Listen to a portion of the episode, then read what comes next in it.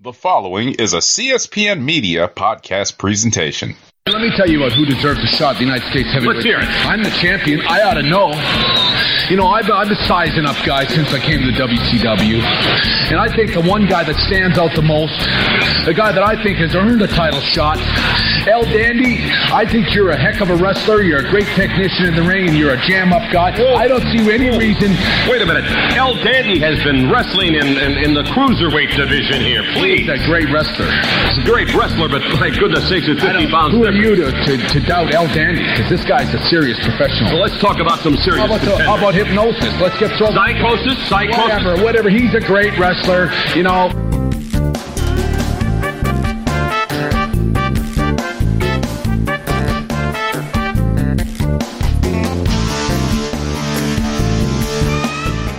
Hello, and welcome to episode 255 of the WrassleCast. I'm your host, Don Delarente, and I'm joined by my SmackDown Matters correspondent, Miss Didi Dee Jonay. Hey, What's going on, birthday girl?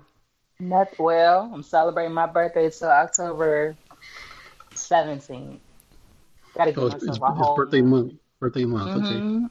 Yeah, and it's, so it's like I would say it's just four weeks, but no, it was all of September, and then I'll give you 17 days in October. So you have all the time in the world to celebrate So, so the whole month of September, and then the cool down, the, the beginning of October. Okay. because the weather's better in October anyway.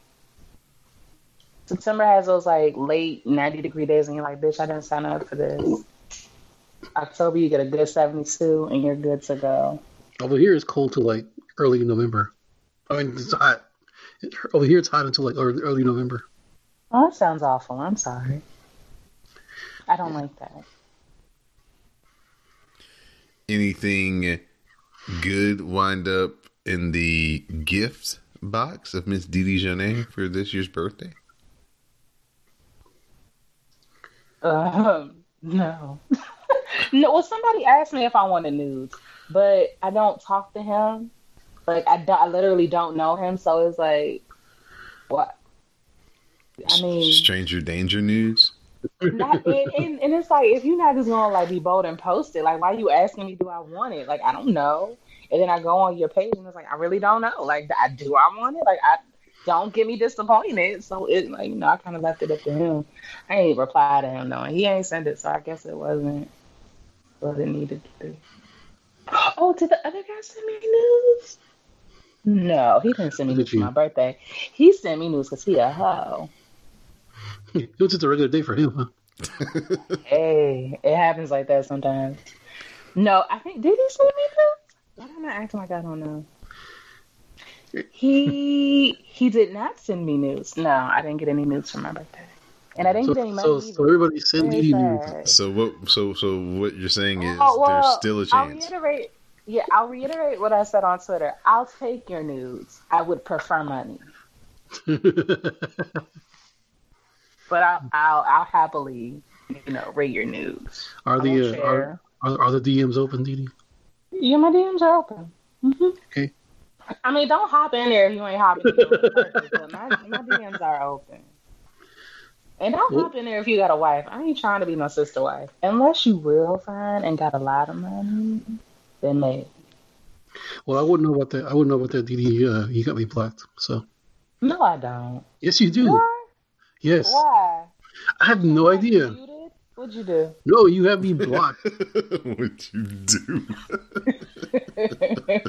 Well, last not checked, yeah, I was completely blocked. I couldn't see your replies.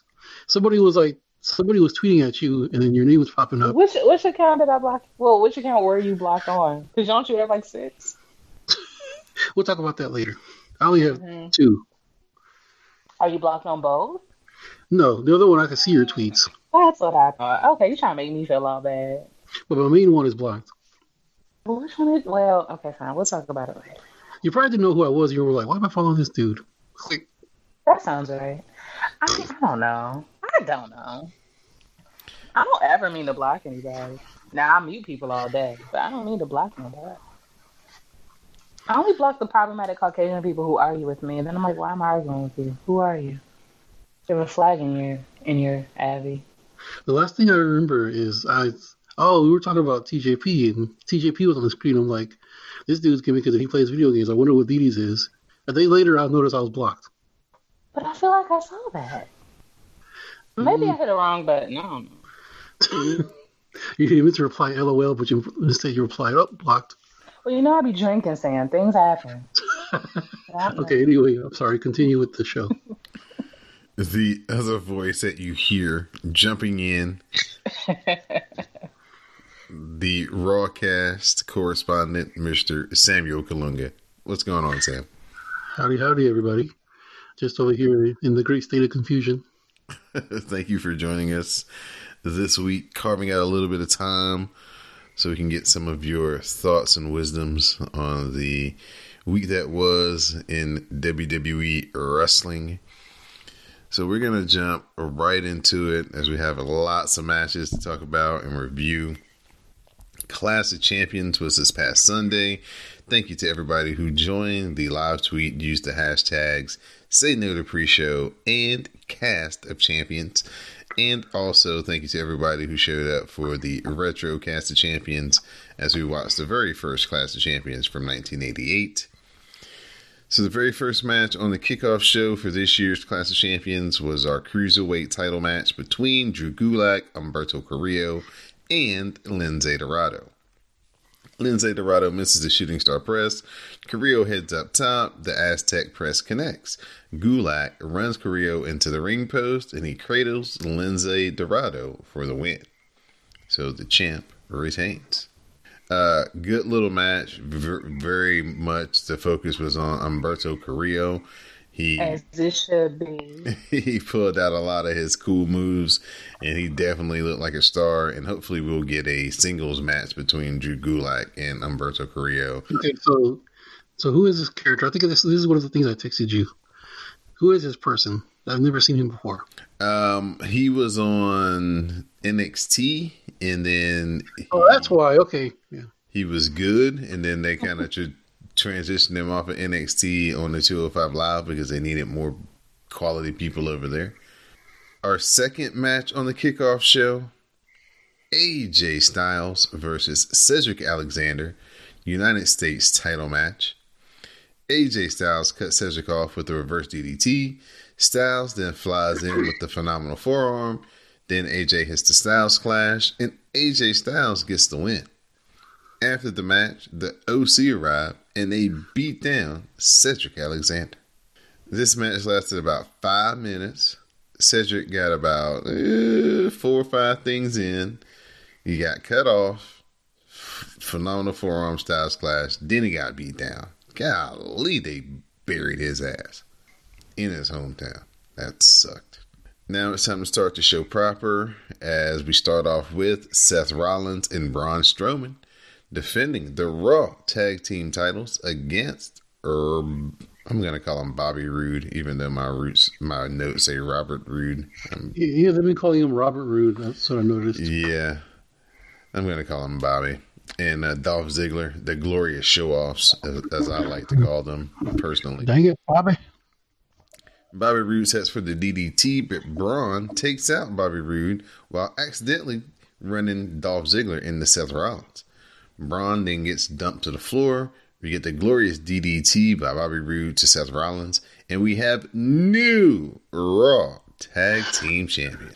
Well, all right. So we're setting up the stage for later on tonight. Mm-hmm. Miss Didi Janae, your Yeah. fantasy does not come true as last week you were Per usual. you were just hoping that he would leave with still a title. We were hoping he would have all the titles, but at least one. It's it's a it's a running gag. I never get what I want. So We have Bailey facing off against Charlotte Flair for the SmackDown Women's title. You get a big boot by Charlotte. Then she starts laying the boots to Bailey. Bailey exposes the bottom turnbuckle. Then she slams Charlotte into the turnbuckle. She cradles Charlotte up, gets the three count, and then she ran to the back so fast. she was like, I'm gone. Hey, it, wait, maybe she was like, "Hey, everybody, this is my impression of Earl Hebner at Survivor Series '97." yeah, man, he hit three count. He the referee hit the three. She rolled out of the ring, grabbed her title, and sprinted to the back. Uh, so that was really funny. The New Day they faced off against a revival in defense of their SmackDown Tag Team titles. Uh, they really fucked Xavier Woods up in this match. I mean, there is this one part where he was like absent for like seven minutes of the match, and they were just working over Big E. But Woods finally makes recovery. He's fighting for his life. He gets chop blocked, and then the Shatter Machine follows. The Revival refuse to cover. They look to punish Xavier Woods' knee some more. Dawson then locks on the Indian Death Lock. Xavier Woods, he tries to fight it, but he eventually has to tap. And we have new SmackDown Tag Team Champions, The Revival. Mm. Alexa Bliss and Nikki Cross, they defended the women's tag team titles against Fire and Desire, Mandy Rose, and Sonya Deville. Nikki tags in and heads up top, then jumps down and takes out Sonya. Nikki avoids the V trigger and then hits the anarchist suplex for the win as Alexa Bliss and Nikki Cross retain. Uh, this was a, a, a nothing match right here in the middle of the show, followed by another nothing match here in the middle of the show. Nakamura versus The Miz for the Intercontinental Championship. Nakamura sets, the Kinshasa counter. We get a skull crushing finale by The Miz. Sami distracts the ref to stop a pin. The Miz What then chases Sami around the ring. Nakamura cuts him off and back in. He hits the Kinshasa, and Nakamura retains the Intercontinental title. So basically, up until this point, we've had like eight matches, I think. Let's see. One, two, three, four, five, six, seven matches. And really, none of them have been worth a damn. Yikes. the cruiserweight match in the beginning. That's probably the best match out of the ones we've seen so far. And then we get to the part where business picks up. Becky Lynch versus Sasha Banks for the Raw Women's Championship. Sasha gets a chair. She slots it in the ring and then she grabs another chair while the ref is distracted and she oh. nails Becky Lynch with the chair. The running knee strike follows for a two count. Sasha gets the chair again, and the ref takes it away. This time, Becky grabs the chair and she's swinging for Sasha, but Sasha moves and she hits the ref, and the ref goes down. And at the time, nobody knew it, but of course, that's an automatic disqualification. So, with the ref down, Becky starts attacking Sasha with chair shots, but Sasha runs into the crowd as Becky chases and they brawl into the stands. Becky works to disarm her. They continue to go deeper into the crowd and into the concourse. Back into the arena, they brawl back into the ring. Sasha spears Becky into the barricade. Becky fights back with chair shots and uses the chair to lock on the disarmer. The refs and the agents break it up as the champion stands tall. Now, this was a hell of a match and a hell of a brawl. They tore it down. Sasha has reinvigorated Becky, made her worth a damn again, and she feels like the biggest star again. This was fun. That was a lot of fun. Next match that wasn't so much fun Kofi Kingston versus Randy Orton, WWE Championship match. Orton sets up for an RKO, but Kofi curls him for a two count. We get the RKO by Orton, and he covers and then gets a two count as Kofi makes the ropes. Kofi counters the punt, and he hits the Trouble in Paradise out of nowhere for the win. Yeah. This was like 20 minutes, and not that there's anything wrong with that, but it was the bad version of Randy Orton for 20 minutes. Oh. Ah, so slow. It'd be different if he like changed the speed up a little bit, but man, he just goes so slow. And so, and he got most of the offense in this match too. So, it, yeah, it was boring. Uh, the Street Profits are talking backstage, recapping the night when King Booker arrives, and they have the little interaction. So that was really fun. All hail. Roman Reigns versus Eric Rowan, no disqualification match. Roman hits Rowan with a pipe and runs the boom camera into Rowan, and he does it again. The Superman punch follows, and Reigns then charges, and he runs into a big boot from Luke Harper. The Bludgeon Brothers reunite, and they just start destroying Roman Reigns. The claw slam for from Eric Rowan connects, and he pins Roman for the win. Wow. It wasn't the doppelganger, Miss Didi Jonet, but he Then what? he, he, he Okay. did he did have assistance, just as I predicted. It's what? Uh, I know, Sure. I know, I know, I know, I know, Alright. I know. You got like a six foot seven, three hundred and thirty five pound plot hole. And the story you've been building up all summer and into the early fall. It's so stressful. It's like, wow. if, if, if this was the case, it could have just been him the first time. Like, it makes me loud in my apartment, and I don't want them yelling at me tomorrow morning. So I'm gonna be quiet. But it, it makes me so angry. so mad. Main event time Seth Rollins versus Braun Strowman, WWE Universal Championship match. Braun hits a top rope splash, but when he connects, he comes up holding his knee. He has to hesitate before he can make the pin, and he only gets two count. Seth, he's working a sleeper hole. Braun starts to fade. He powers up and he escapes, and Seth hits a blackout for a one count. Then Seth hits another blackout for a two count. The third blackout also gets a two count. Braun then looks for his power slam, but his knee gives out, and Seth hits the pedigree and a fourth blackout for the win. This was a really good match. It's like 10 minutes. They went real hard. Braun Strowman, very impressive with that fucking splash. That was a really cool looking move and spot.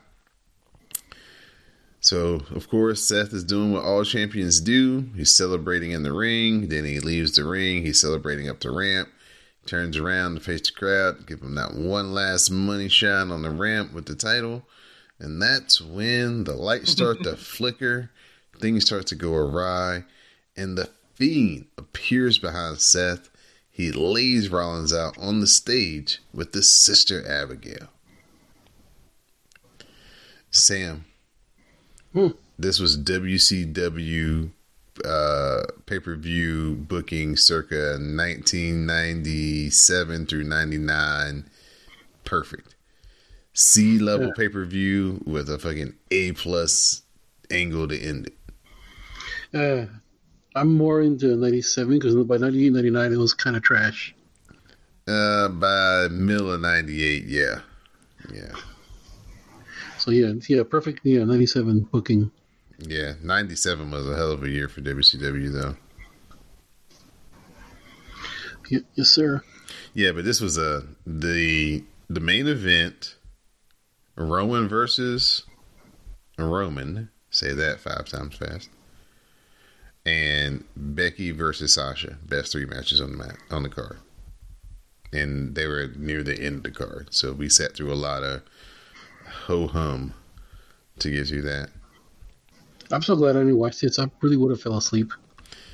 Yeah, there were some there were some lows in there, man. It, it wasn't uh it wasn't the hottest show that they've ever put forth for a pay per view, but uh, you know it is what it is. It was what it was. It like like I said, it set up a really interesting thing coming into Monday Night Raw, which I'll turn over to you at this point, Mr. Samuel Kalunga, for a Rawcast report. All right, we have Monday Night Raw. It is. Hold on to your hats, everyone. It's the Hulu version. Oh, I get to do my feelings. Yes. I wish they there was a there's a segment. Well, there's a series of segments that I wish they hadn't included because they were really stupid. My God. Why did they put? Did they? What were the alternatives? Because they did not need to put this shit in there.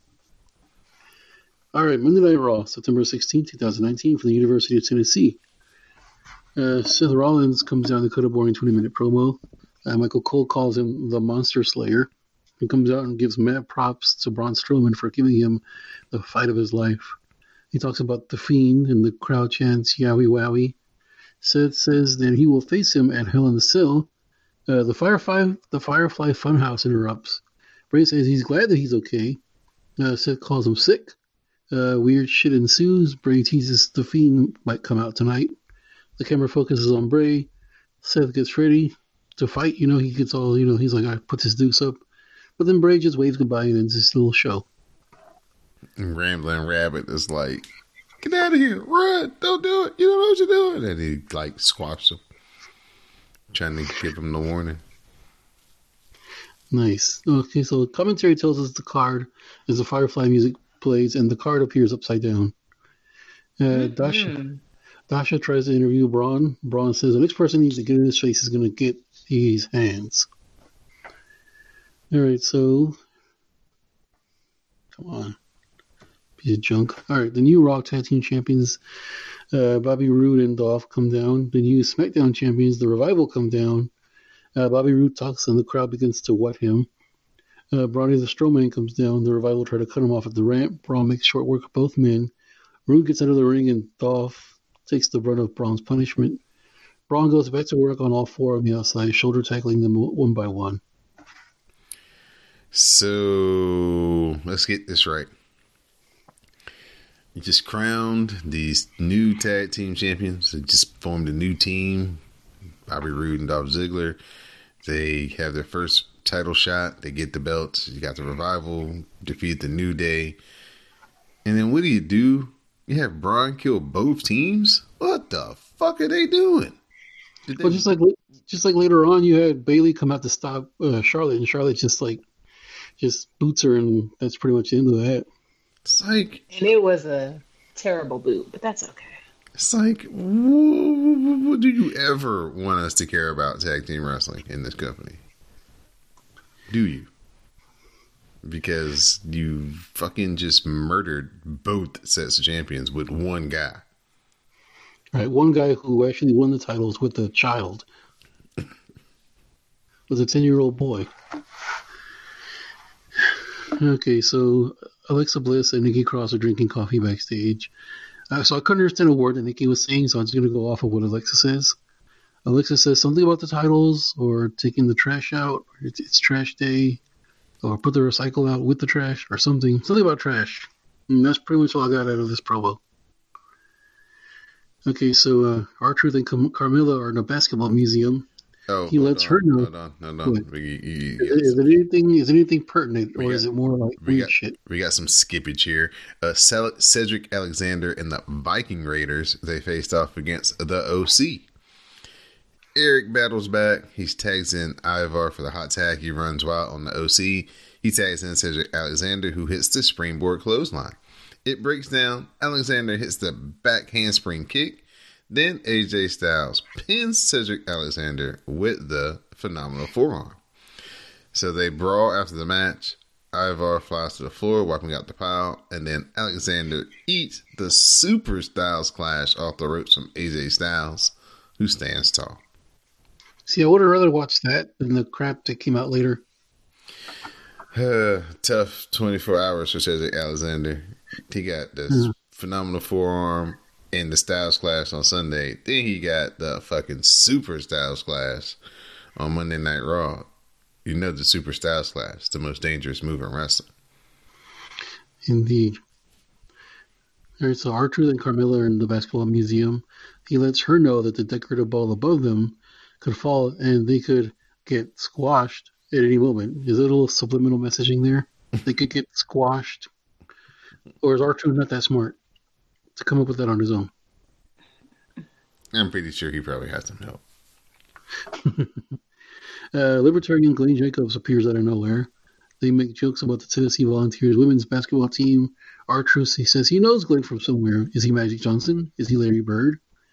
Uh, Glenn says he has a limo waiting outside and he'd love to show him around Knoxville. Is this a is this a possible pretty possible pinning predicament that Mayor Jacobs is looking to get truth in? Uh, let's see. All right, Don. Through the annals of WWF, WWE, we have had some classic matchups in the King of the Ring finale. There's been, for example, Bam Bam Bigelow versus Bret Hart, Brock Lesnar versus Rob Van Dam, and even the classic Stone Cold Steve Austin versus Jake the Snake Roberts. It's 2019, and we have Chad Gable versus Baron Corbin. Oh, but don't sound so down, my friend. Chad Gable put on a hell of a shit, a hell of a match. Uh, Baron Corbin held his own too. They had No, there, there was two people in there. Nah, nah, this uh, Chad Gable showed showed the hell out, and Baron Corbin won. So whatever. uh, yes, y'all be mad if you want. King Corbin is in the house. I was thoroughly, You like to watch the world burn, is what I've I, noticed. I was thoroughly entertained by all of this. The match was fantastic. Uh, like you said, Chad Gable put on a show, and Baron Corbin kept up his end too. And then uh, Baron Corbin got the win with a fucking end days out of nowhere, and uh, yeah, King Corbin in the house. So anyway, all right. So the Street Profits are backstage. Apparently, there's a gender reveal party for Maria's baby. Is it going to be a hen? That's the only way this could be interesting. And I put on my notes, why was this not cut out of the Hulu version?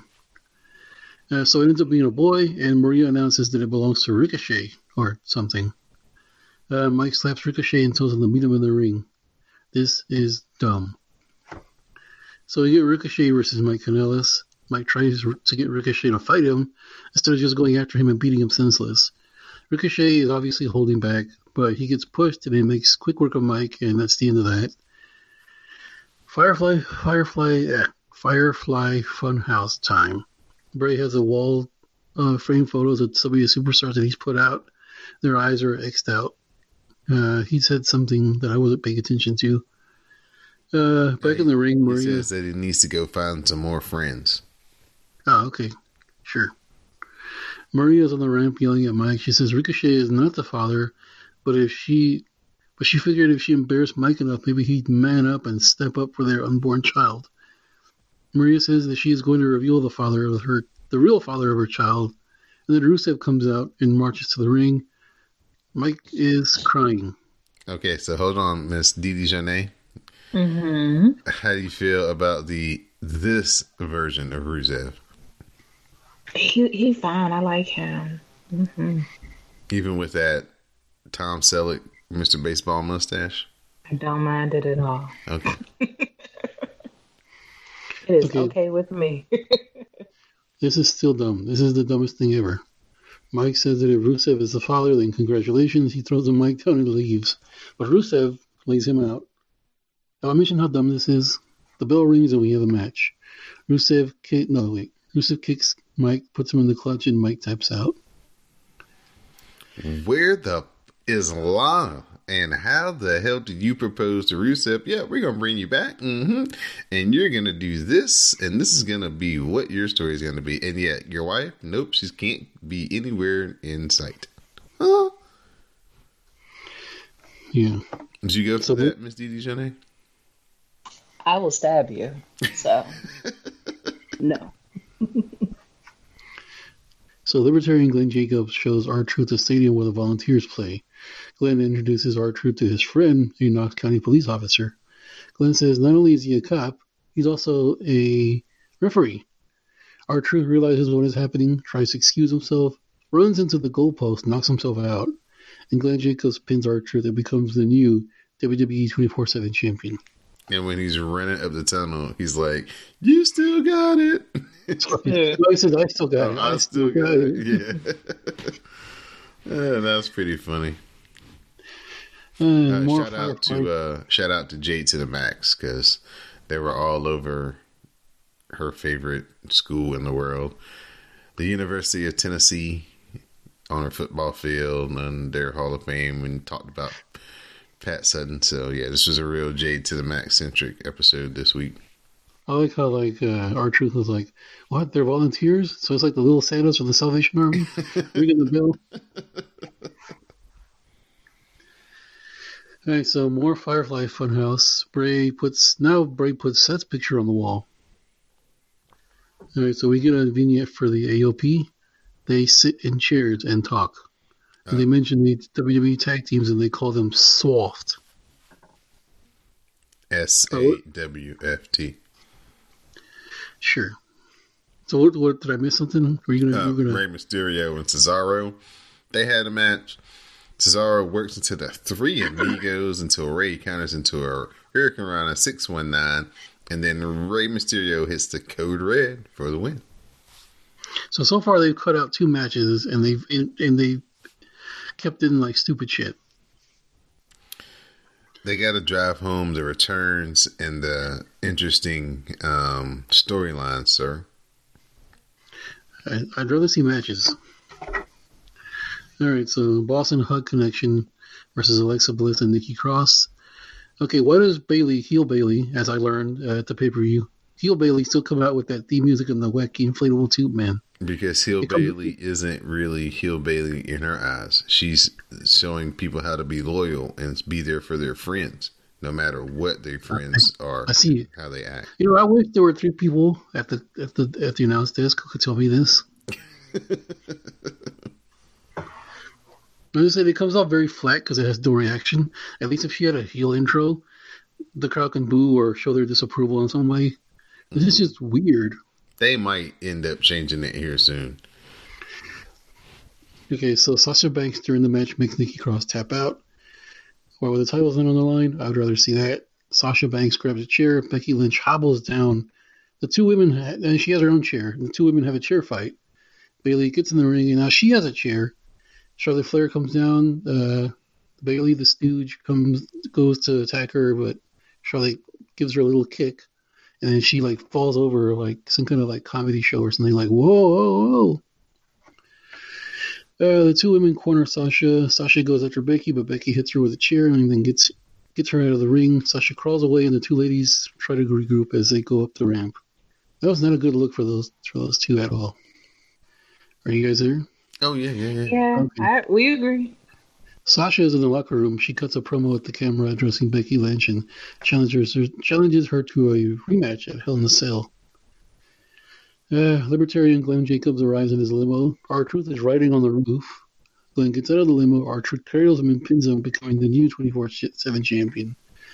Glenn goes to choke slam R-Truth, but then Truth convinces him not to, reminding him that the title is 48 7, just like his job. The two call a truce, and they enter the, the arena to enjoy the rest of Monday Night Raw. Uh, Becky Lynch is backstage. She addresses Sasha in her own promo. You know, I really wish they would let them write their own promos because the way she, the way she spoke, has a. Let's see the word that she uses. Okay, for example, she says, "I got fined after I inadvertently hit the ref." That is the exact same thing that Michael Cole said when he was describing it during the recap. Like she could say something else like, "Oh, when I hit the ref," or "No, when I accidentally hit the ref," or "When he got in my way," or something. It just seems like it's just like so much of like revert like regurgitated garbage. I don't know. I might be the only one who thinks this. I don't know. All right, so Seth Rollins versus Bobby Roode. Uh, I like how Renee Young calls Dolph's Pants Forever 21 jeans. Dee Dee, do you agree? I do. Yes. I didn't really see it. What, what, what was it about them?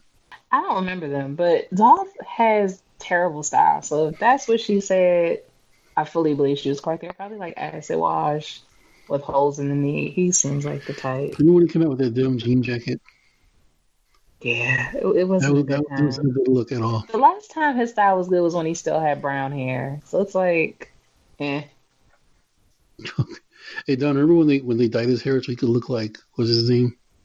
Oh, you probably weren't watching at the time, Don. No, I probably wasn't watching then. Yeah, he was. uh Dang, who was the other guy? He was he was in a tag team with Kofi Kingston. They called they were called Air Boom. Oh yeah, I definitely don't have it. No, from like two thousand This was like nine or ten to like till we started doing this show, probably like Evan Bourne. 2014. Evan Bourne. Evan Bourne. Oh, Evan Bourne and Kofi Kingston were a tag team. Nice. Yeah, they were called Air Boom. So okay, so one I don't- know. for some reason Dolph was still being uh, managed by Vickie Guerrero, and he came out with brown hair with like just from in like it looked it looked really really like fake, and everybody was like, oh look he looks just like Evan Bourne, and he quickly got rid of it. All right, so uh, the match happens. This one could be over. Rollins able to block and then slip underneath, and he's got Robert Roode up high into a buckle bomb. Wow. Kick. Stop. Good night, Robert. Cover by Rollins. And Ziggler breaking things up. The officials got a call for the bell.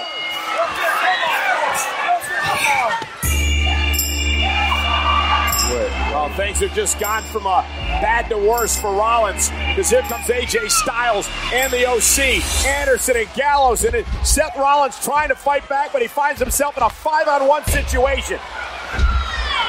OC continuing to run roughshod over Monday Night Raw. Seth Rollins finds himself in the crosshairs. The Magic Killer.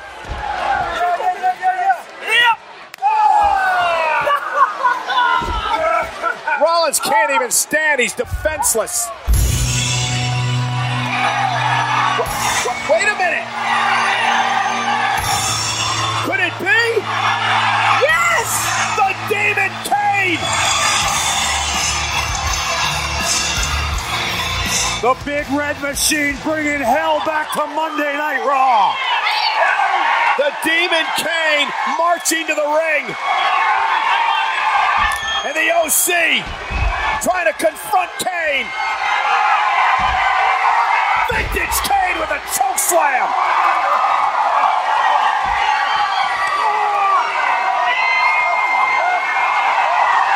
The OC suffering the wrath of the devil's favorite demon. Double choke slam.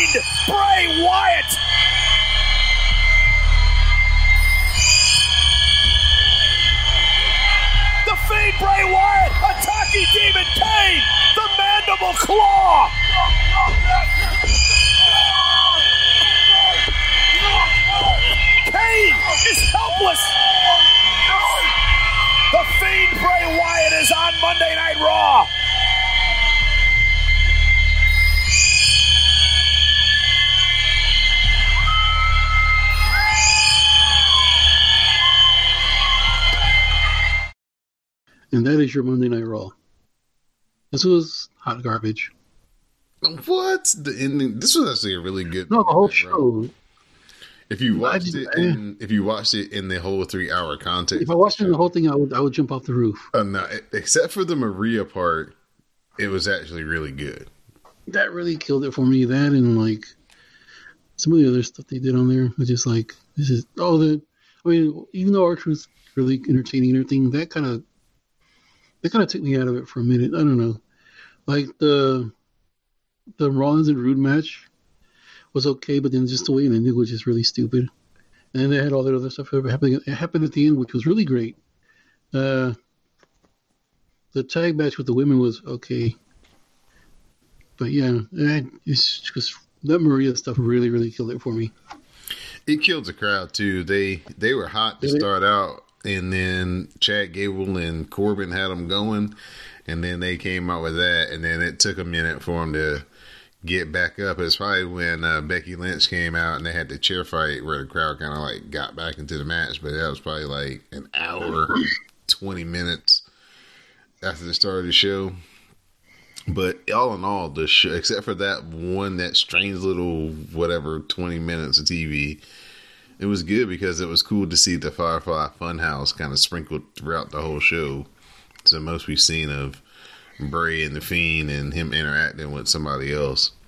Wait, so that's not every week? Uh, not like that. No. Ah, okay. I thought that was like, I thought that was pretty much like a, a, a portion of the show. No, they've been they've been trying to fight their norm and not overexpose it. Ah, okay. That's really shocking. Yes, yes. So Was it? Remember when, uh, like a few, oh, like what, a month, a month or two ago, but before the Fiend made his first appearance, they were sprinkling like the little characters all around like Mhm. the arena. right. I thought I, I was the only one that noticed that because I think somebody was walking and then you see like the vulture, his hip popping out of a crate. Yeah, it was like the Miz one time. They were like pop things were popping up while he was walking. They, you know how they do that whether walking to the ring as they go to commercial before Yeah. the match starts. Yeah, yeah. They they they're they're not doing that quite as much. It's either like he's on the show or he's not. Oh, okay, it's one of those. hmm Yeah, just just the, the way the way this was put together, it made it seem like this is happening every week. Oh no, no! This was the first time that we had kind of an extended amount of him being a part of the show like this.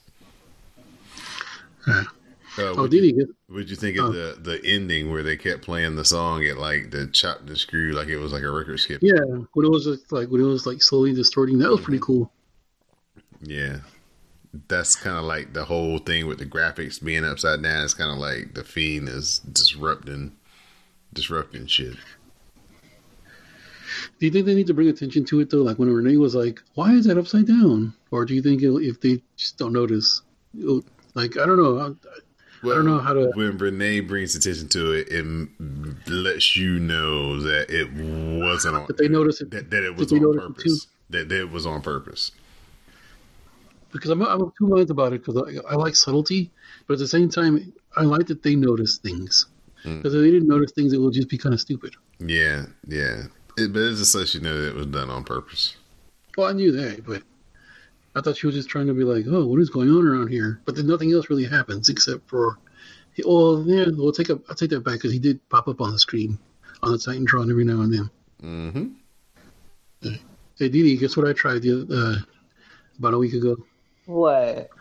I purchased and tried that Sour Patch Kid cereal. What? How old are you? I wanted to try because I wanted to see what it tasted like.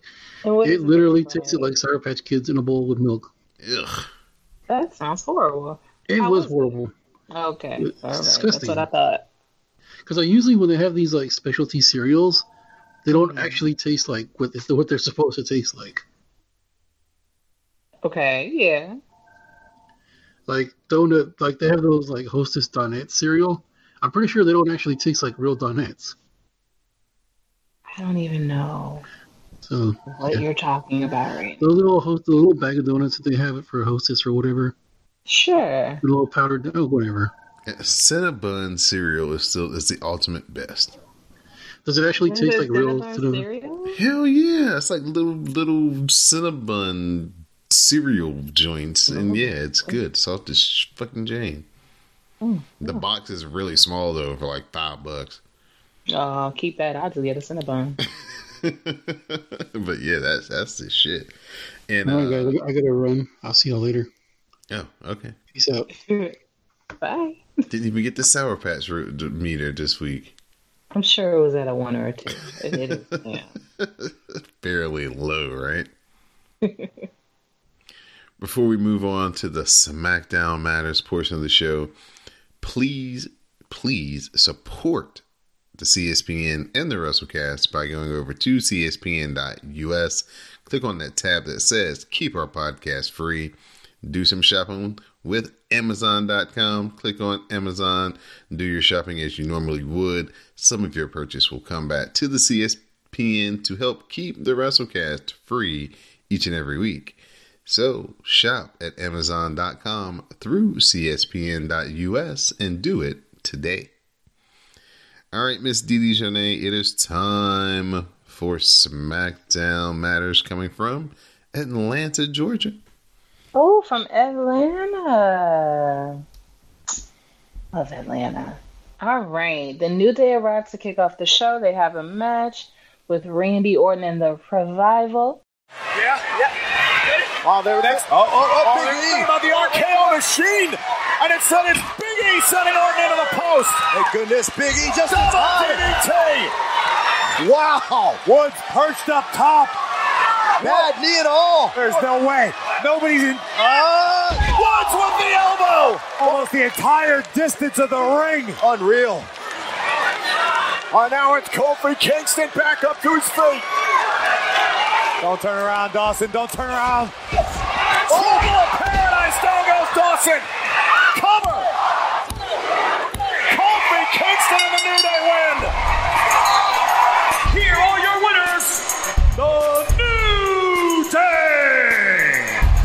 The good feelings and the good vibes continue for the new day.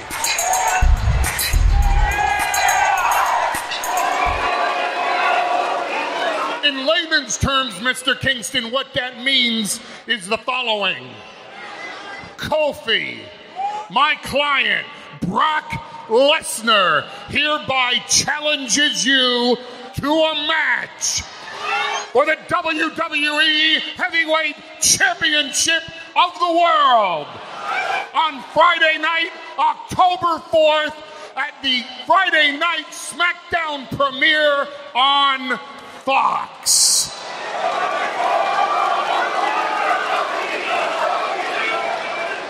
When I won this WWE title at WrestleMania, I made a promise to the entire WWE universe that I would be a fighting champion.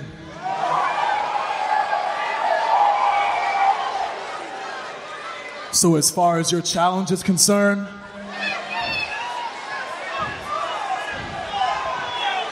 I accept.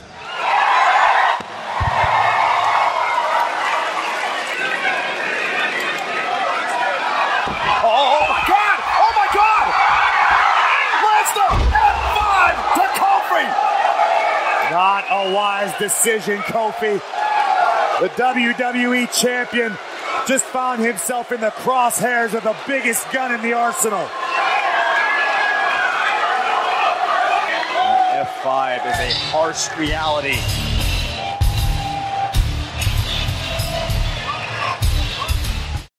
I understand being a fighting champion. But why don't nobody be like, bitch, who are you? No. The fuck? No, you can't have a title match. Fuck out my face. It was That's like, it was like, huh? Is that Right. is that. Brock's music? And then he mm-hmm. comes out there, it's like, oh no. It's like, Like you oh already said. no. And then for me, it was like once Kofi gave him the match and he, you know, it was set, it's just like, Right. let him be. You got your match. You, uh, you don't have to do anything to the man. Just let him be. Right. It's like you. I don't have to give you anything, but I did. Why? Why? Why would I? If I was gonna give you a match, I'd be like, yeah, I'll give you a match. Once you beat, I'd be like, you got to beat them all. Go be Randy. Go be Joe. Go be everybody I done fought in the last three months since your ass been here. Since you think you deserve shit, but that's me. I'm petty, and I believe in fairness. Although life's not fair. Shout out to your president. Anyway, Bayley and Banks arrive. I like that. You know, I like alliteration. Sasha comments on her Hell in a Cell match with Becky. Bayley says that Banks will answer more questions in the ring tonight when she beats Charlotte. We see highlights of Roman versus Rowan. Come on, alliteration. From the clash, including Luke Harper's return. Cole now interviews Rowan. He asks him about Harper, and Rowan says that Cole should just ask Luke. Cole then questions Rowan about his attacks on Reigns, and Rowan says he wanted to scare him w- with a doppelganger. Can we talk about the doppelganger? Never? No? Okay, fine. Sure. Uh, Rowan tells Cole to lower his volume. Wait a minute. I like that. You better tell somebody to lower their volume. Fuck yes. And says he did what he did to show Reigns he's not in control. He has cancer. He knows he's not in Anyway, Rowan has been disrespected for far too long and treated like a goon and a puppet. That's true. He's a leader, That's debatable. In regards to Daniel Bryan, he's Bryan's intellectual superior. That's rude, who knows? He will learn to not disrespect him again. I like this attitude on him. Sami arrives. Oh no, that's it. How do you feel about it? It was funny. Every time that Michael Cole gets uh, threatened, it's always a great uh segment. It's like an angel gets his wings, right? Like it Right. just feels good. and it and he seemed more um the promo seemed a lot better a lot more natural in the setting like this than instead of the in front of the audience in the ring Mm. so it you know he came off stronger in his speaking this week hmm Cool. Uh, Samito arrives and actually reminds us that Ali recently bu- beat Nakamura. This is a different Nakamura. They attack Ali because who fights fair? And Nakamura beats him down. They're Kinshasa. Um, Kevin Owens arrives in the crowd and takes a seat. Oh, yeah, yeah, yeah, because Kevin got fired last week. Shane has been served with papers and he's not happy. That's right, because you assaulted him. The fuck? Shane arrives and is flanked by security. He gets special instructions as Kevin shows off his ticket from the crowd. Shane is not amused by the papers he was served and tells Kevin to come to the ring. He does. Security makes a wall to protect Shane. Shane tells them to step out and says the papers he was served with were for a huge wrongful termination suit worth $25 million if Kevin were to win. What an icon. Can we just say? that's smart brilliant Right? Like you you and it's like some you know sometimes you are a at will employee and sometimes no bitch you can't fire me because I didn't break the rules for you. It's not a thing. Sorry. So I like I like when there's a little bit of realism in my shenanigans. Like no you no honey you can't just fire me. It was wrongful. Thank you so much. So Kevin tells him to shut up and calls him a dumbass. Shane says his case is weak, but Kevin says he's wrong because Shane has been targeting him for weeks. Shane fined him for attacking an official, what Shane did last week when he attacked Kevin. Factual. Actual factuals. But Shane didn't get fined. He fired Kevin. Kevin says he just did the job he was given, also true. Swallowed his pride, also true. And did Shane's bidding, also true. But Shane still failed and tapped out. Boom, roasted. Nothing hurts more than facts. Mm. Shane then tried to take everything from him, and now all Kevin wants is to hurt Shane. And the best way to do that is by attacking Shane's wallet and his pride.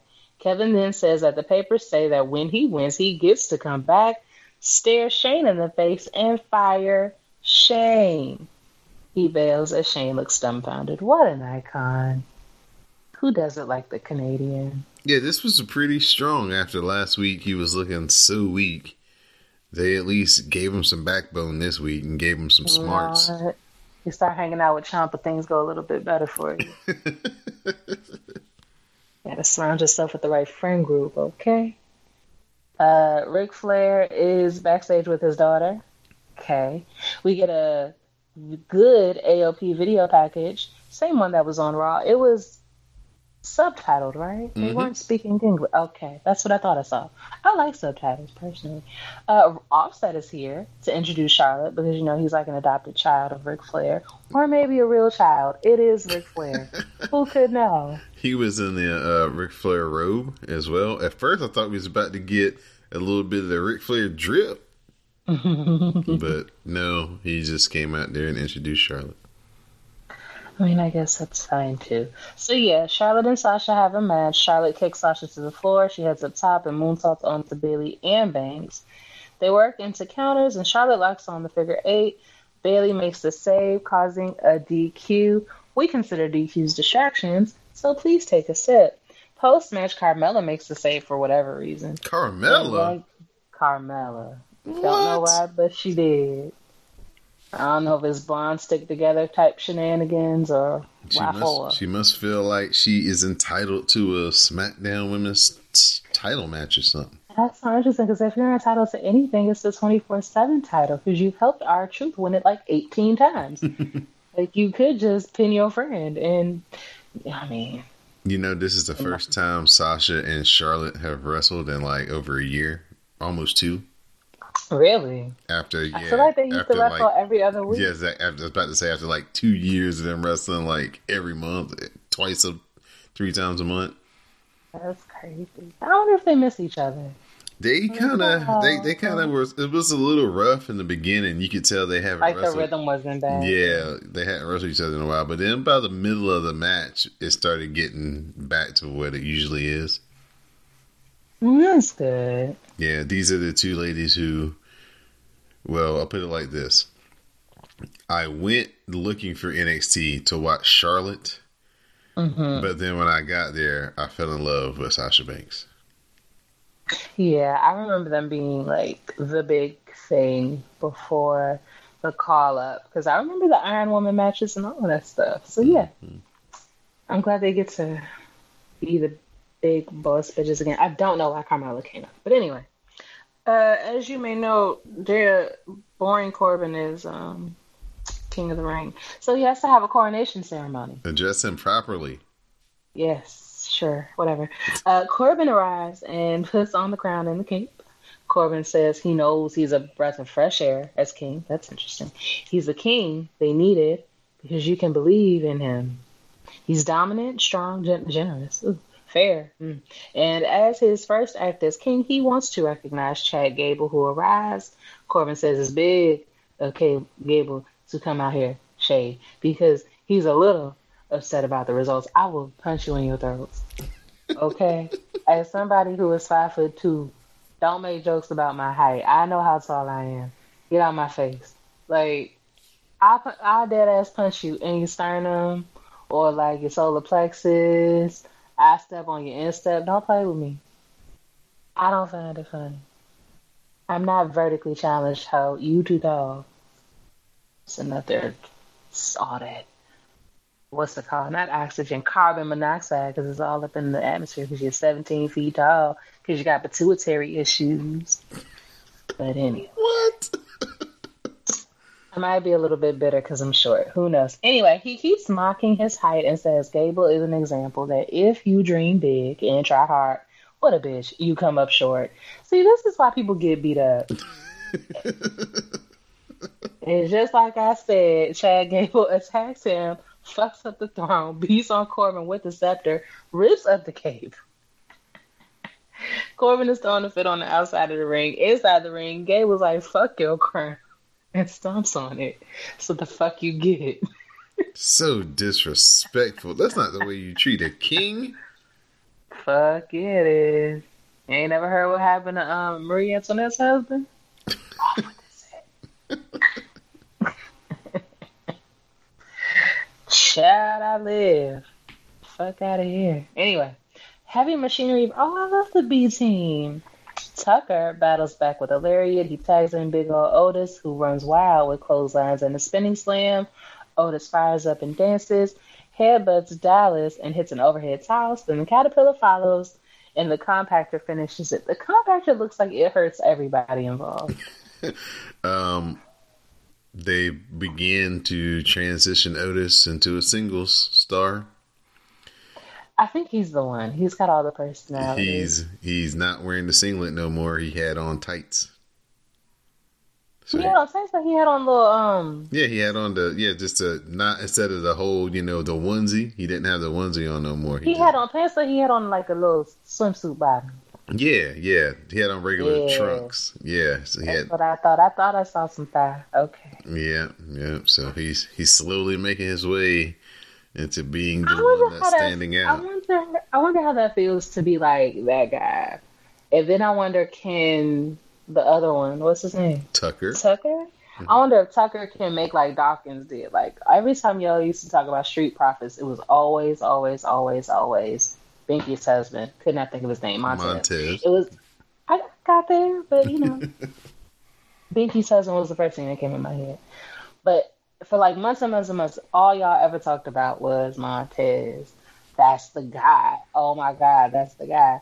But like slowly but surely, it started being more about Dawkins. Oh, he funny. Oh, I see. Oh, oh, oh, oh. So I just wonder. Oh shit, James Bond is fighting a big ass snake. That's terrifying.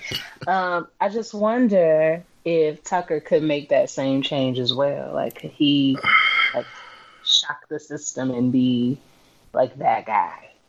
Uh, The charisma. That's about to say, I don't know if he's got that charisma deep down in it. Like Angelo Dawkins has always had the charisma.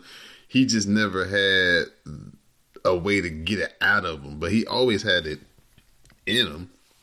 I don't even see it in Tucker. I've never seen it in him. Him and Angelo Dawkins have been in like in, were NXT like the two longest people. Mm, yeah, Angelo said Dawkins is like the longest. That's crazy. Yeah, he's been in NXT like seven years or something like that. Yeah, he's had he's had all kinds of gimmicks. Like he was even running with Sasha Banks when she first came. Aww, Mm-hmm. that's cute. Um, oh, we're not done. Daniel Bryan arrives and says the people chanting his name were the same that accused him of attacking Reigns. We thought you did. Shut the fuck up. He understands, but says he's never lied to them. He has been exonerated, but wants to talk about Ron. First of all, I don't know who hired the doppelganger, so you are not exonerated at all. But anyway, he saw Rowan, how special and talented he was, and treated him like an equal and a friend. Rowan arrives and says that Daniel Bryan needs to stop talking. They aren't equals, because Bryan never let him talk. He tried to make him a follower. Bryan didn't care about his feelings, and he won't be disrespected. Bryan dares him to do something because Rowan can't do anything worse than betraying him and lying. I just want to know what happened to Daniel Bryan. Who lied? Who was the lie? Who did it? Who hurt you?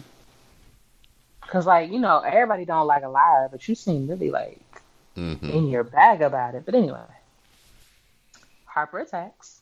But Reigns arrives, and Superman punches Eric Rowan and then hits the dive, the dive by? Drive by, yeah, I'm sorry, Drive by. Mr. No, Letter. you're fine. You're fine. I didn't have to write it. It's fine. Harper cuts him off and whips him into the steps. Then they powerbomb Roman into the post and pull up the mess. Then they kick security's ass and slam them down on the exposed floor. Eric Rowan uses a piece of the barricade to take out Roman, and they clear off the announce table, grab Daniel Bryan, and work him over. Then they slam Daniel Bryan through the announce table and stand tall. I'm just saying, is the doppelganger going to be their third person? like, I'm not over it. Like, I thought I would get over it, and I'm still not. I was thinking that it was it wasn't going to be Luke Harper. It was going to be the doppelganger. right. And then As this, it should be. right, and then this all makes sense as they go to you know he's helping them and they're destroying Daniel Bryan and and and Roman, and then it leads to a tag team match, and then Mhm. Daniel Bryan turns on Roman in a tag team match, and it's like you know we had you fooled all along, ha ha ha ha, ha. Scooby Doo style. You know, it's all about the meddling kids, but people just won't be great. Now that would be some Sting uh, trusting Ric Flair type shit for the 495th time in WCW, and they turned on him like, really?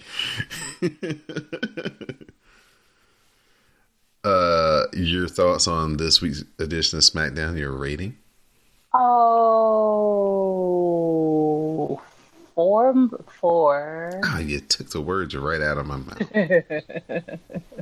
Yeah, this shit was Yeah, good. Mhm. Even with Brock showing up and doing Brock things to go. Oh yeah, I forgot Brock was there. Three. Okay, I'm joking. I'm joking. Yeah, I enjoyed this edition of SmackDown. I actually Raw and SmackDown were really good this week. hmm They uh Raw was going up against Monday Night Football, so football's back. So that's the reason why like the first thirty minutes are usually pretty really good. They have a lot of stuff up front, and then SmackDown, they were the lead in to the big news and the big show of the week, which was NXT debuting on the USA Network. Miss Dee Dee Jonee, I know you're not a Mhm. normal watcher of NXT, but did you tune in to this edition on USA? I did turn into the first hour. Okay. On USA. Yes, I did. All right, so this will be good to get this feedback from you in real time because just normally it's just a solo effort here from me. But I felt like hopefully, like I put on Twitter, hopefully everybody who follows us who really doesn't watch NXT more than just the takeovers, hopefully they tuned into this and got a taste of what I've been watching for the last four years and uh, come back each and every week following. Uncle Paul Triple H opens the show with a great promo hyping the future. He says it's now and that this is NXT. And he pulls the curtain back, and we are in the NXT arena live in Full Sail University. Mauro Ranallo, lead announcer of NXT, welcomes us to the show, and then we get it popping with the number one contenders match, fatal four way between Io Shirai, Bianca Belair, Mia Yim, and Candice LeRae. Very significant. The very first person that we see who is a member of the NXT roster on the debut episode on USA, evil Io Shirai. And her awesome ass fucking gear and music. Her intro music is so fucking lit. Uh, this match was crazy. Uh, we get a spear by Bianca Belair. The KOD connects on Candice for a two count as Mia Yim makes the save. Mia hits the Protect Ya Neck and gets dumped to the floor. Io Shirai hits double knees on Candice and then gets tossed to the floor onto uh, Bianca Belair by Mia Yim. Mia Yim and Candice are up on the top rope. Candice hits a super poison Rana. Then she hits the Lionsault and Candice LeRae, Candice Wrestling, gets the win, and she is the new number one contender for Shayna Baszler's NXT Women's title. This was a banger. Um, I loved everything about it. I love the look of NXT. They kind of changed it around a little bit. They took the stage down, so they just have kind of like they just walk out on like a flat uh, floor entrance. It looks like they have like a little bit more people in there. I like the way that it was lit. Um, they have the crowd dark and the ring lit up really well. So it focuses everything on the ring and not like the person in the 29th row picking their nose. You don't see what they're doing. Um, mm-hmm. And then the very first big spot you see is Bianca Belair press slamming Candice LeRae and then hitting the handspring back moonsault. I thought everybody got a really good chance to shine in this match. Really good booking because the other three women have all had some type of title match against Shayna Baszler. Candice LeRae was the only woman who's not had a title match, so this is a fresh match. So I thought that was really good booking by uh, Triple H and those guys, getting Candice LeRae into this position. So after the match, Shayna Baszler and her crew arrive and they have a face off with Candice uh, t- going towards the uh, entranceway. Mm-hmm. Then we get a video package on Keith Lee and Donovan and Donovan Dijakovic. I can't say his name worth a damn. it's Di Jakovic, Shakovic, or whatever. They're going to face each other again next week. Uh, then they hype up Matt Riddle versus Killian Dain, which is going to take place in the main event for hour two. Then we have Cameron Grimes versus Sean Maluta. If you blinked or looked down at your phone, you missed it because Cameron Grimes hits the running double stomp and he gets the immediate pin over Sean Maluta. Remember last week when I was talking about his gear and how he mm-hmm. needs to step it up? Well, mm-hmm. I might have to reconsider that because I had a revelation and I found and it, and it came to me based off of actually hearing his ring song, his ring music. Mm-hmm. He's supposed to be Ronnie Van Zant, the like the former lead singer of Lynyrd Skynyrd. Oh, okay. Because if you ever watch, if you ever see Lynyrd Skynyrd, they have those same hats and they always have that vest on. And then for some reason, I heard his music and it just clicked. And it's like, ah, because he's from North Carolina, he's Southern. You know, Lynyrd Skynyrd was like, you know, the biggest Southern rock band in the 70s. It's like, mm-hmm. ah, he doesn't look so dumb with that hat on now. Uh, we get a Damian Priest video package. And then we get the main event for hour one on the USA Network. Velveteen Dream versus Roderick Strong North American title match. The Undisputed Era arrives and they surround the ringside area as Strong trade strikes with the Velveteen Dream. We get a big backdrop by the Velveteen Dream, and then we get a ref bump. The Dream Valley Driver follows. The Velveteen Dream fights off the Undisputed Era, but Roderick Strong hits the end of Heartache, and Velveteen Dream kicks out at two. Dream musters up strength and he hits another Dream Valley driver. He heads up top for the Purple Rainmaker, but Adam Cole super kicks the Dream off the top. Roderick Strong hits the end of Heartache, and Roderick Strong gets the three count to become the new NXT North American Champion. And the prophecy has been fulfilled. The Undisputed Era have all the titles the tag team titles, the North American title, and the NXT World Championship in their possession. This was a hell of a match.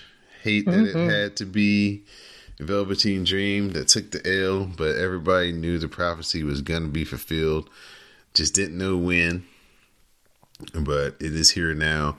Undisputed Era clearly positioned as the lead dogs in NXT. So they're going to be the people who are going to be setting the pace basically in the fight against AEW in a couple of weeks because they're going to be mm-hmm. featured in, in all the big matches and all the big programs. Uh, we get a big graphic that tells us that Candice LeRae versus Shayna Baszler will take place in two weeks, which means mm. that they will be going head to head with the inaugural show from AEW. Yeah. Now, for something that is new to me, new to everyone, we have a second hour of NXT. It was weird because usually it only takes me about like seven minutes to take these notes. Today it took like 15 or 20. Um, but the second hour, like I said last week, take took place on the network. Well, wouldn't you know it? Everybody was so interested in the USA version that they all went over to the network at the same time and it crashed. So most this people is a sabotage. Remember when I told you last week it wasn't smart? Mm-hmm. Th- that's one of the reasons why it wasn't smart because you got everybody all into it, and now all these people coming over to the network that's already wonky as fuck to begin with since they upgraded it. So it took people about 30 minutes to get in to the actual network so they could watch the second hour from the beginning. Our first match, Pete Dunne versus Arturo Ruas. Dunne stomps away at Ruas, locks on the triangle, but Ruas counters out and hits a German for a two count. Dunne cuts off Ruas with an enzuigiri, and the triangle follows. He snaps the fingers, and Ruas has to tap. Uh, this was cool because Arturo Ruas is like a jiu-jitsu uh, guy. He does uh, capoeira as well, so he has a really funky style. Mm-hmm. And uh, it meshed really well with Pete Dunne. This was a really cool match, hard hitting, a lot of fun.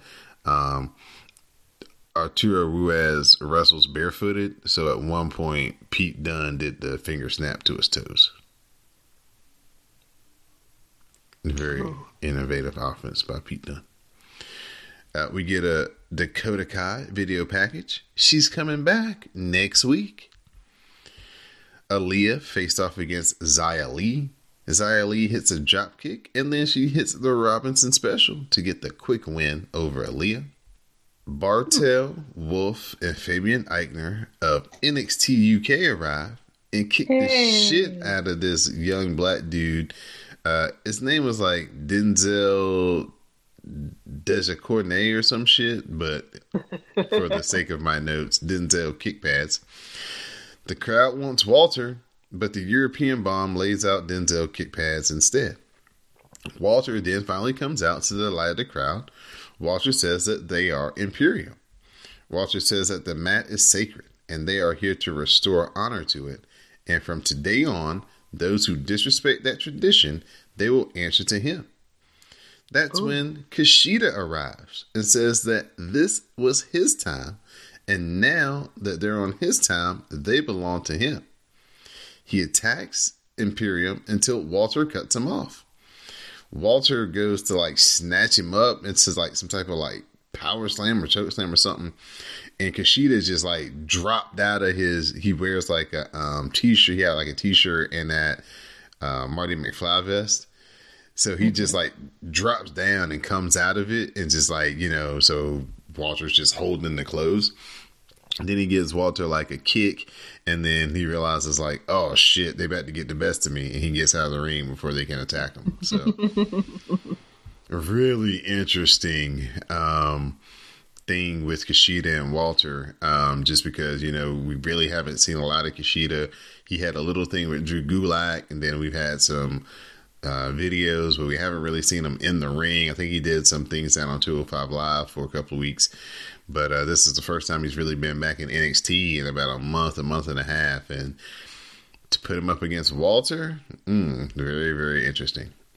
Next up, we had a cruiserweight number one contenders match as Oni Lorcan faced off against Lio Rush. He's back, y'all.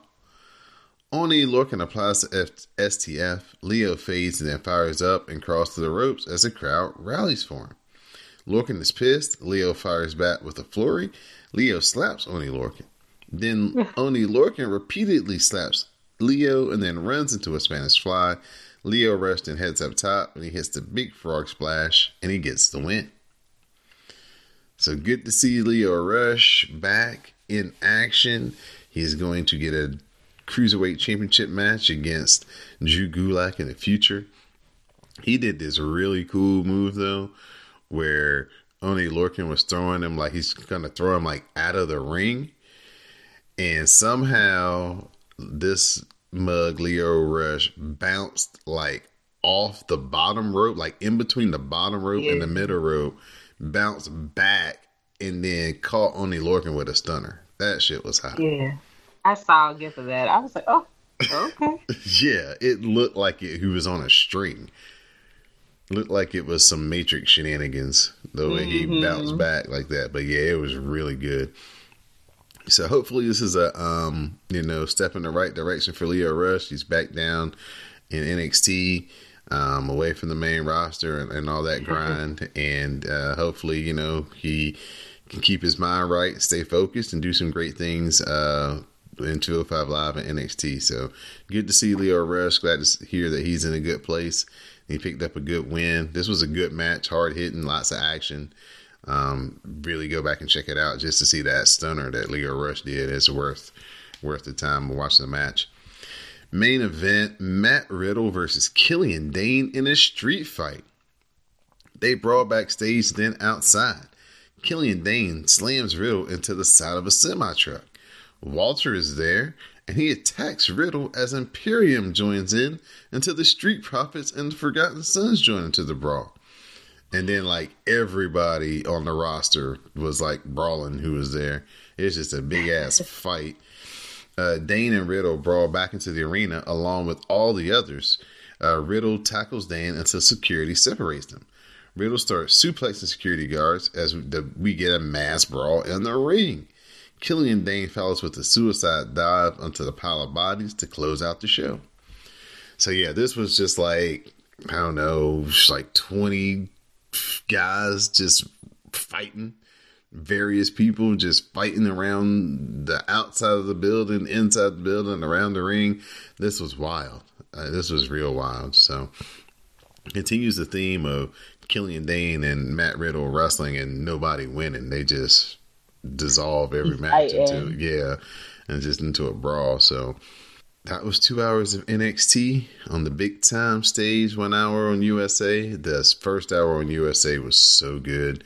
Starting off with that women's uh, four way match, just showed the talent that they have in the women's division. Uh, it's always been one of the strongest parts of NXT, and nothing has changed. The main event, I know a lot of everybody, especially listens here, totally upset that the Dream lost his North American title, that Kofi's going to lose his uh, WWE title, and all the champions are going to be white again going into uh, the new era on Fox and everything. But you knew it was going to happen. It was just a matter of time before the uh, Undisputed Era got the titles.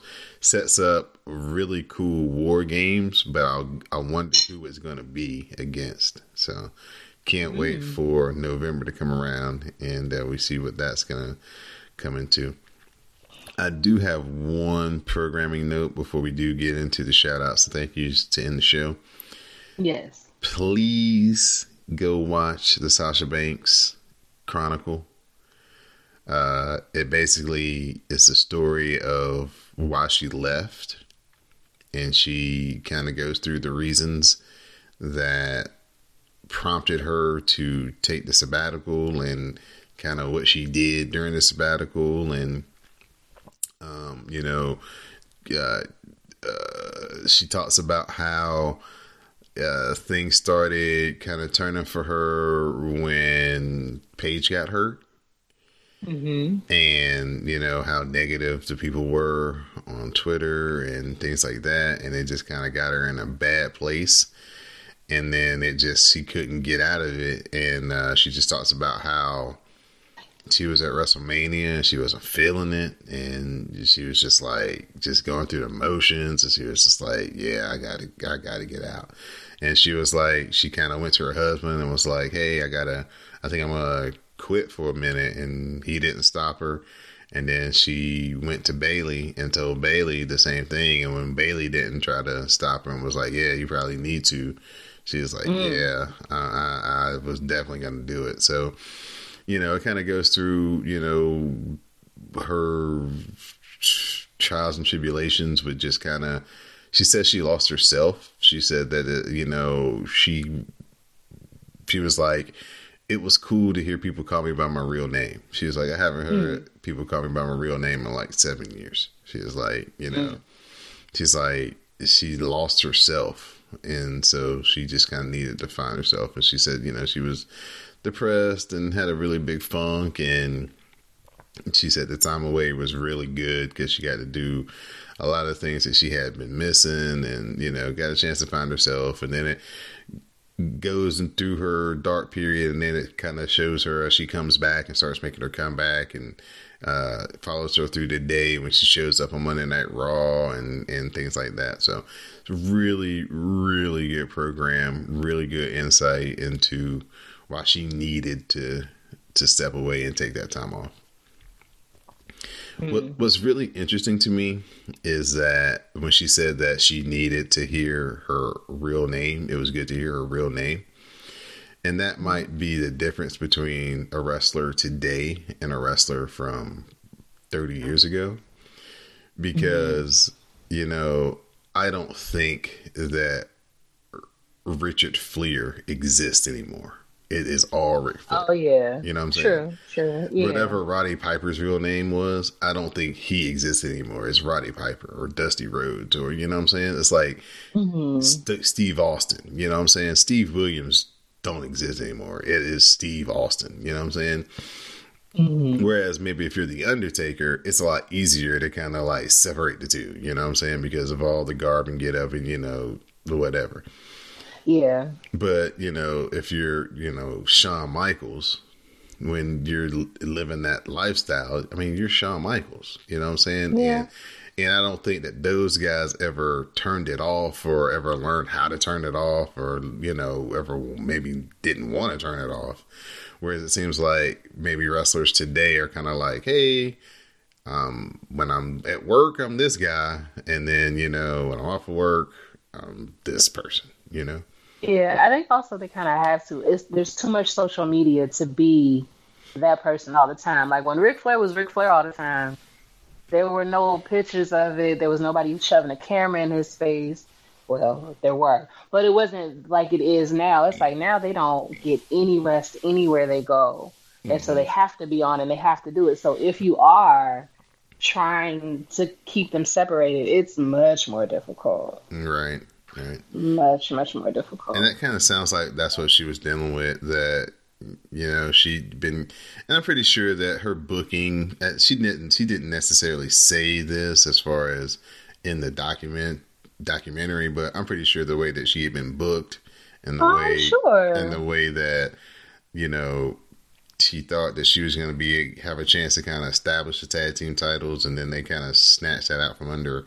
I'm pretty sure all of that led to a big reason why too, but she didn't really say Well, that. yeah, it's it's it's still a WWE product. Right. Like, you know, they're not gonna have her say, "Y'all treated the title like bullshit, and you gave it to people who didn't deserve it, and it pissed me off, and it stressed me out."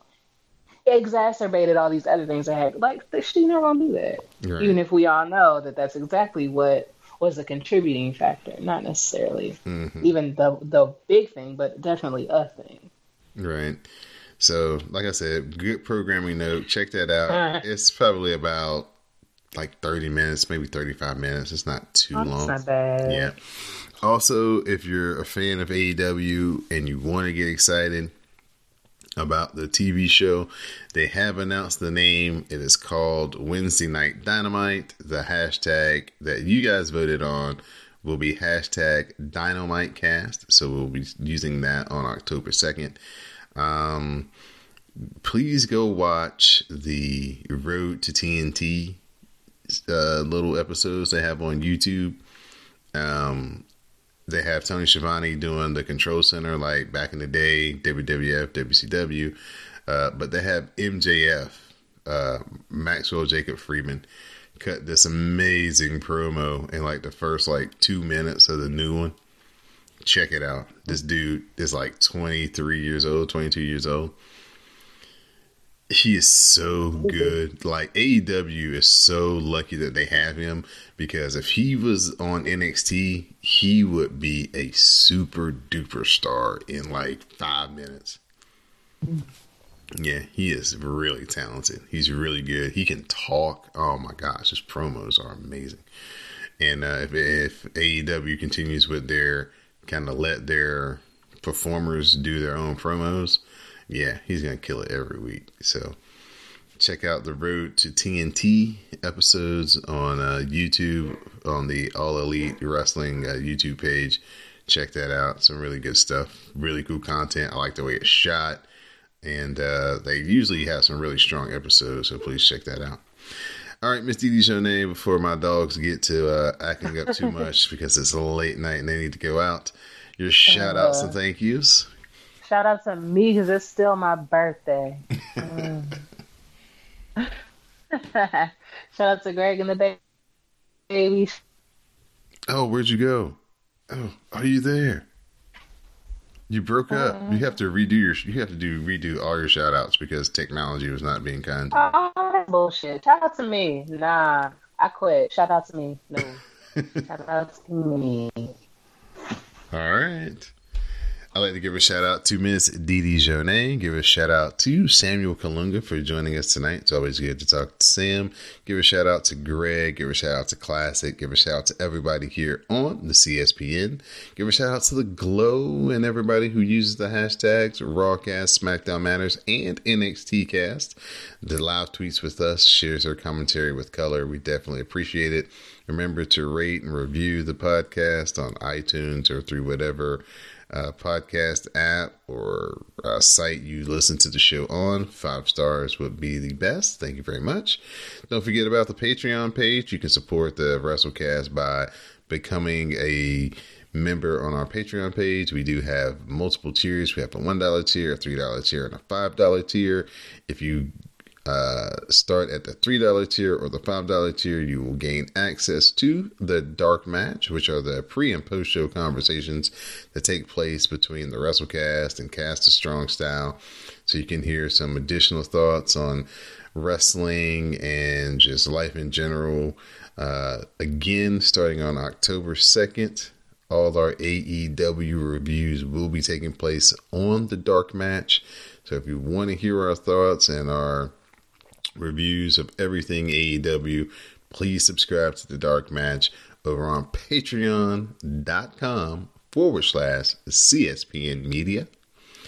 And on that note, for my SmackDown Matters correspondent, Miss Dee Dee Jonee, and our Rawcast journalist, Mr. Samuel Kalunga, I'm your host, Don Delarente. This has been episode 255 of the WrassleCast. Please stay tuned for the parting promo. Really, Kevin? You know what? You know what, Kevin? I can see this is no coincidence how all of a sudden I get served. You're here in the audience. So why don't we kind of cut the shenanigans and why don't you come in the ring? Security, let him in the ring, get him a mic, okay? And we can talk about what I'm holding in my hand face to face because you obviously have something to say. Get him a mic.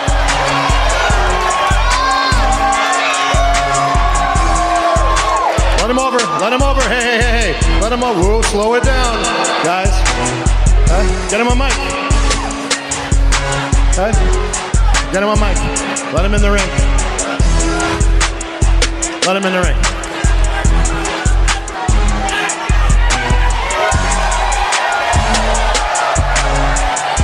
Really, Kevin? You know what, guys? This is gonna be all right because we're gonna talk about something. You guys can step out. Step out. I gotta talk man on man. Really? What you guys don't know is what I'm holding in my hand after just glancing at it is the largest wrongful termination lawsuit in history. Where is if Kevin Owens wins, he would be awarded $25 million. That's a very big number, Kevin. Very big. And you are obviously swimming where you shouldn't be swimming right now.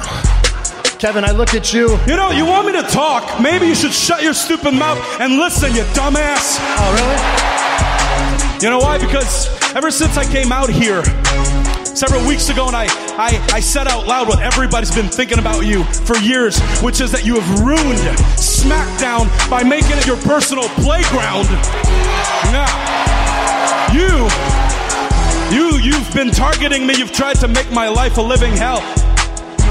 One example, after SummerSlam, you fined me $100,000 for beating the hell out of your crooked referee Elias. Yet, what happened? You're right, I shouldn't have put my hand on an official, right?